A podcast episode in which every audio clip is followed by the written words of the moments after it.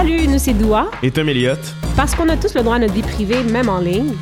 On a rencontré des ados et des experts pour en savoir plus. Samias, Charles, Silas, Billy, Béatrice, Mathias, Maria, Lina. On vous présente le balado Empreinte numérique. Allô Tom-Eliot. Salut Douaa. Ça va bien? Ça va bien toi? Ça va pas non. Qu'est-ce que tu... J'ai encore oublié mon mot de passe pour vrai. Oh non. Moi je t'aboute. Ah, ça m'arrive tout le temps aussi, tu comprends pas. J'ai déménagé récemment, j'ai reseté mon mot de passe de Wi-Fi 4 fois dans la même semaine. Ça n'a pas de bon sens. Moi, j'oublie tellement mes mots de passe, je passe plus de temps à réinitialiser qu'à me rappeler qu'il y avait 3 majuscules, tu sais.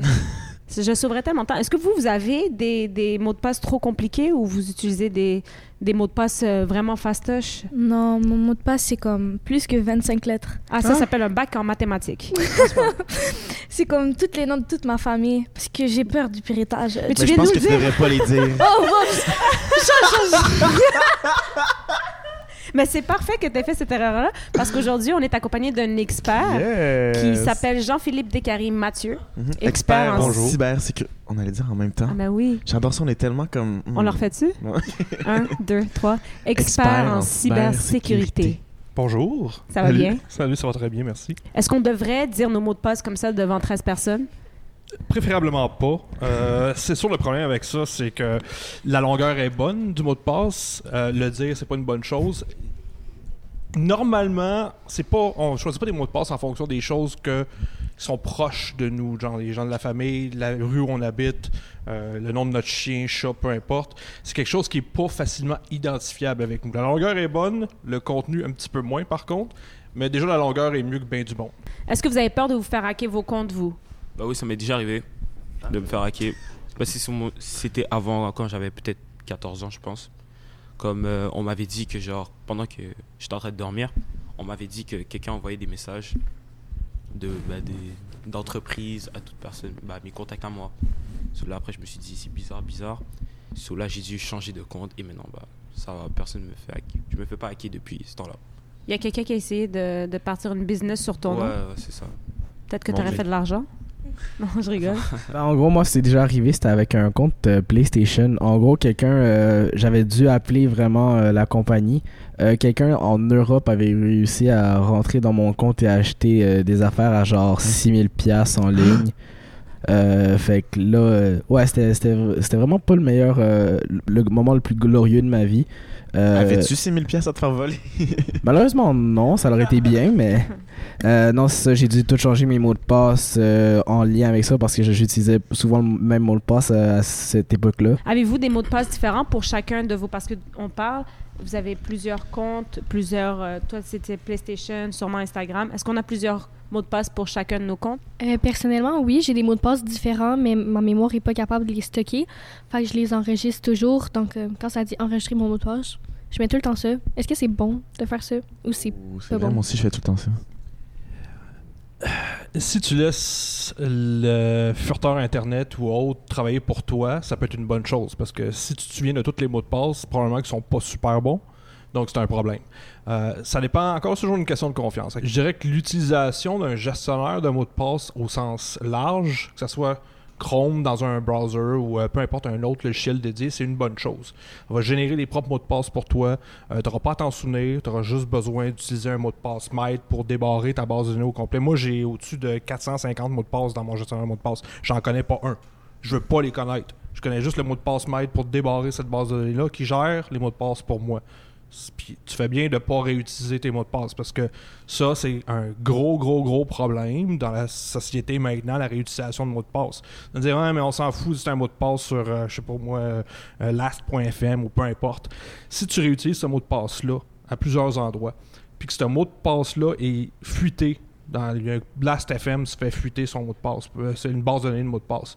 Les fraudeurs le savent, peuvent réutiliser tes mêmes accès parce que tu vas probablement utiliser le même username ou la même adresse courriel un peu partout. Et ça peut mener à une compromission d'identité à ce moment-là. Puis sur d'autres sites aussi. C'est des systèmes d'information qui communiquent entre eux. Les fraudeurs le savent, les criminels le savent, les hackers malicieux le savent. Et ça peut mener, ça peut dégénérer assez rapidement. Il y a un truc qui s'est mis à apparaître dans mon Safari, ça me dit, mettons... votre mot de passe fait partie d'une fuite, genre. Puis là, je me suis mis à paniquer parce que je comprenais rien. Puis je sais pas c'est quel mot de passe, puis je sais pas il est où, je sais pas qui en a pris possession, mais quelqu'un quelque part a mon mot de passe, puis ça m'angoisse. C'est quoi cette nouvelle mesure-là, mettons, qui est apparue dernièrement? Ben, en fait, ça, c'est toutes les grandes compagnies qui développent des furteurs Internet, généralement, ont cette option-là, Firefox, là, Chrome-là, etc., Safari-là. Ils consultent des bases de données publiques, en fait, qui font de l'indexation de mots de passe qui ont fuité sur différents sites. Puis ça va dire si tu sais que ton identifiant, mettons ton adresse courriel, se retrouve dans une de ces fuites de données publiques-là, ils vont t'avertir, dire « Hey, c'est probablement passé une compromission avec un de tes accès sur tel ou tel site. » Puis t'as pas avoir fait tout ce que tu devais faire, avoir un bon mot de passe qui n'est pas réutilisé ailleurs, qui est stocké dans un gestionnaire de mots de passe, puis qui est excellent, puis qui est long de 25 caractères ou plus. Ça toujours une question de confiance, c'est que quand tu ouvres un compte sur le site en question qui s'est fait fuiter, tu lui fais confiance pour gérer ses affaires comme du monde, tu sais. C'est pas tout le temps le cas pour différentes raisons. Fait que tu peux être, même si tu fais tout correctement, c'est toujours une question de tu délègues la confiance à un autre site, puis lui, ben, il peut prendre ça au sérieux ou pas. Ben, j'allais vous demander, est-ce que, outre avoir plusieurs mots de passe, est-ce que ça vous est déjà arrivé de donner votre mot de passe à votre mère ou à un ami?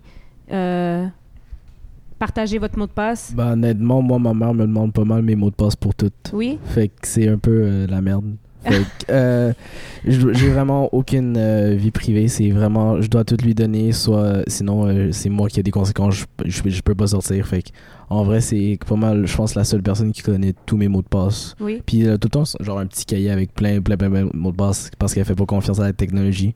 Fait quand t'es pas fin, elle va se mettre à fuiter genre un mot de passe là, un mot de passe ici, puis soudainement tu vas perdre tes comptes. Exactement, genre. Si t'es pas fin, je fuite ton mot de passe. Exactement. Mais pourquoi vous partagez pas vos mots de passe avec vos amis, par curiosité? Souvent, ça dépend de pour quelle plateforme les mots de passe. Comme par exemple, pour des jeux vidéo, si tu donnes ton mot de passe à quelqu'un, souvent ça va être pour qu'il aille sur ton compte puis qu'il t'aide plutôt que pour te nuire. C'est genre, sur des réseaux sociaux, je vois pas vraiment pourquoi ton ami aurait besoin de ton mot de passe. Ouais, ou genre, tu sais, tu vas vouloir donner ton mot de passe Netflix à ton ami pour qu'il aide sur ton compte puis qu'il regarde des films, mais finalement, peut-être une mauvaise idée. C'est une mauvaise idée au sens où, quand on partage un accès sur différents dispositifs d'un téléphone à autre, par exemple, ça sous-entend que généralement, on ne peut pas avoir un autre facteur d'authentification. Donc, les mots de passe est partagé, mais une mesure additionnelle de sécurité, c'est un deuxième facteur d'authentification. Exemple, quelque chose que vous savez, c'est un mot de passe. Quelque chose que vous avez, ça peut être un téléphone cellulaire, puis vous en recevez un SMS dessus pour confirmer que c'est bien vous qui se logue dessus. Tu sais, on a parlé justement d'oublier souvent nos mots de passe, puis il y a de plus en plus, tu sais, mettons, moi, il y a le Face ID là, sur nos téléphones, fait que j'utilise de moins en moins mes mots de passe. Ça, c'est-tu plus sécuritaire? Je peux-tu me faire voler ma face? Genre, ça se peut-tu? Ben, le Face ID, c'est une technologie de reconnaissance faciale développée par Apple qui est intéressante, mais qui a déjà été brisée dans le passé. Donc, il y a des méthodes d'une compagnie de cybersécurité vietnamienne qui a été une des premières, je pense, c'est 2 semaines après la sortie de Face ID, qui l'avait déjà cassé, qui avait déjà bypassé la méthode d'authentification. Tout ce qui est ce qu'on appelle passwordless ou sans mot de passe, ou l'identification notamment biométrique, dont ce qu'il y a sur notre corps pour s'identifier, que ce soit l'iris des yeux, les empreintes digitales, même le rythme cardiaque jusqu'à un certain point. Comme la Apple Watch, admettons? Entre autres, mais il y a des méthodes aussi développées à l'Université de Buffalo depuis quelques années. Ils ont découvert que les battements de cœur des personnes sont uniques à chaque individu. Ça devient donc une méthode biométrique d'authentification. Mmh. L'implantation est difficile, j'en conviens, mais ça existe. Mmh. Est-ce que c'est mieux que les mots de passe? Est-ce que c'est moins bon que c'est meilleur les mots de passe? On est à l'ère où il y a tellement de fuites de mots de passe que pas mal n'importe quoi d'autre est mieux que ce qu'on a présentement, je dirais. La majorité des attaques et des compromissions, c'est le principe de pêche en haute mer. C'est qu'on va tendre un gros filet, puis on va ramasser ce qui passe.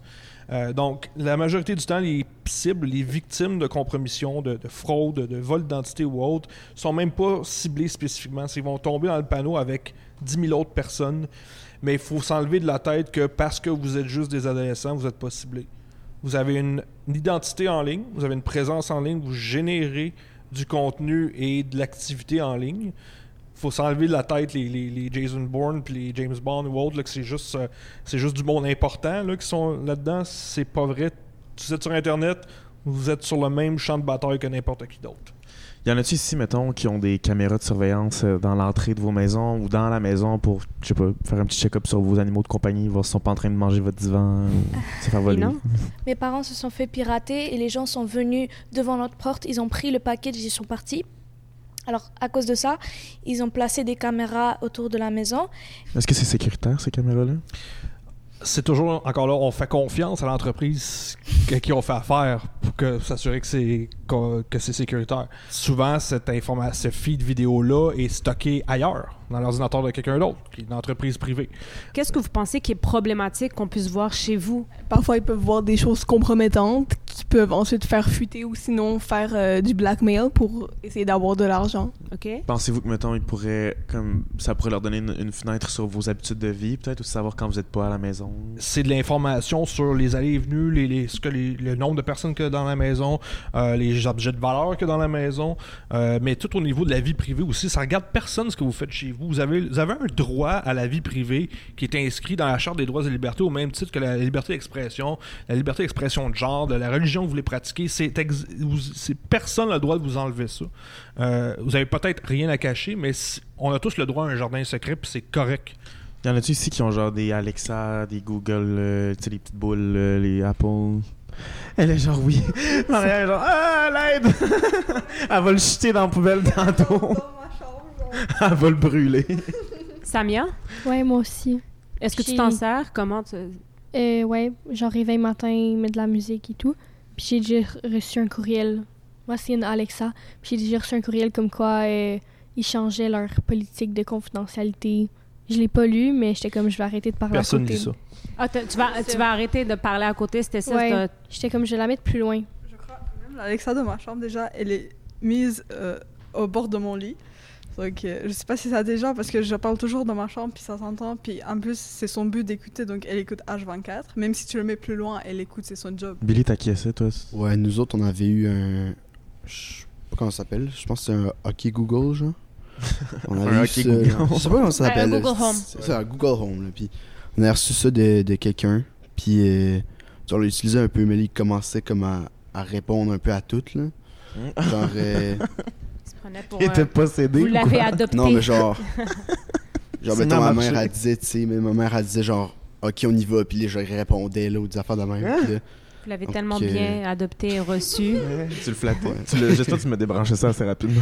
Ouais, c'est au final, on l'a juste débranché, puis on l'utilise pas vraiment, là. Sauf, genre, si quelqu'un veut écouter, genre, la musique ou quelque chose, ben, il va juste le plugger, puis il va écouter sa musique, puis quand il a fini, ben, il va juste le débrancher, là. Mm-hmm. Pensez-vous que ça aussi, ça peut être hacké, tu sais, ou on dirait que moi, dans ma tête, ça, c'est comme infaillible. Je la mets dans ma maison, mais je peux pas croire que quelqu'un va hacker ça. Avez-vous l'impression que ça se peut? C'est comme une brèche qu'il y a dans ma maison d'avoir de quoi qui écoute, comme je veux pas... Comme sa fonction, c'est d'écouter, puis de reconnaître ma voix, puis de... Comme il y a des choses qu'on n'a pas envie qu'ils se fassent entendre, fait que c'est sûr que ça, c'est comme d'ouvrir ma porte à l'univers entier, de comme avoir ça, fait que c'est chez moi... Si je veux que tu viennes, je vais t'ouvrir la porte. Qu'est-ce qu'on peut faire justement pour s'assurer qu'on est quand même en sécurité en ayant ces objets-là? Puis, y a-t-il des techniques ou des outils qu'on peut faire juste pour être sûr qu'on vire pas fou non plus? Là? C'est pas parce que c'est old school analogue que c'est sécuritaire, OK? Puis c'est pas parce que c'est moderne puis intelligent que c'est bon non plus. C'est toujours une question de faire la... Quand vous faites la base, là, généralement, ça va faire la job. Là. Quand vous quittez chez vous, là, quand vous allez quitter, quand vous allez avoir votre premier appartement, quand vous allez avoir votre première maison, vous allez probablement avoir le réflexe de barrer vos portes, fermer vos fenêtres, right? J'espère. OK. Déjà là ça, vous faites plus que bien du monde. Déjà, savoir ce que vous avez à la maison, c'est une bonne première étape. Savoir comment que ça vous pouvez être compromis.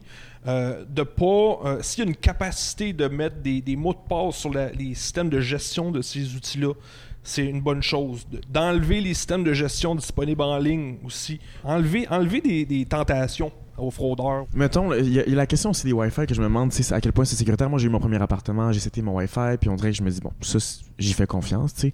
Mettons que je m'en vais dans un aéroport ou dans un restaurant, je me connecte au Wi-Fi, ça me demande quelques données.